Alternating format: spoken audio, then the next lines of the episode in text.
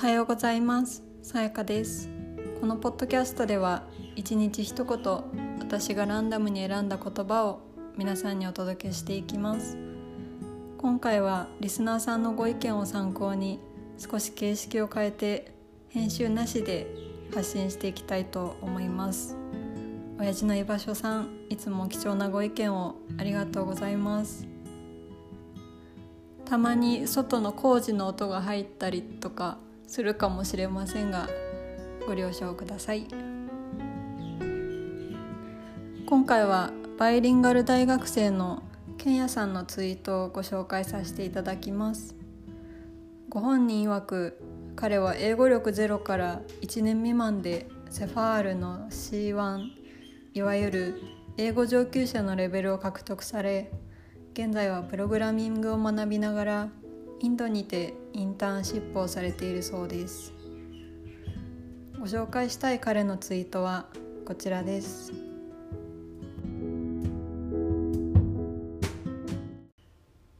ぶっちゃけ言うと、自分も何でもいいから英語で仕事をしたいっていう漠然な思いだけがあってインターンを受けまくってたんだけど、めっちゃ落ちたんだよ。面接後言われるのは、結局何がやりたいの？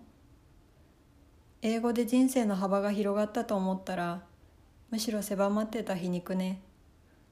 これ意外と気づいていない人多いから気をつけて。こ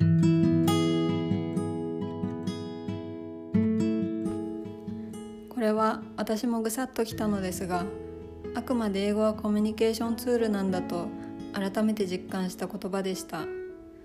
明確な目標や期限を設定している人は語学の習得が早いと、ハパ英会話のじゅんさんもおっしゃっていました。その言語を使って何がしたいのか、それが結果的に学習を底上げしてくれるのかなと思います。私は夫がアメリカ人なので毎日英語を使いますが、同じようなフレーズで会話ができてしまうため、結婚当初からあまり上達している実感がありません。自分の好きなことと英語を掛け合わせることで、英語と価値提供の幅、両方を広げていけたらと考えています。あなたが今学んでいる言語を使って、やりたいことは何でしょうか？その目標があなたの勉強をよりワクワクするものにしてくれるのではと思います。けんやさんのツイッターアカウントのリンクを概要欄に貼っておきますので、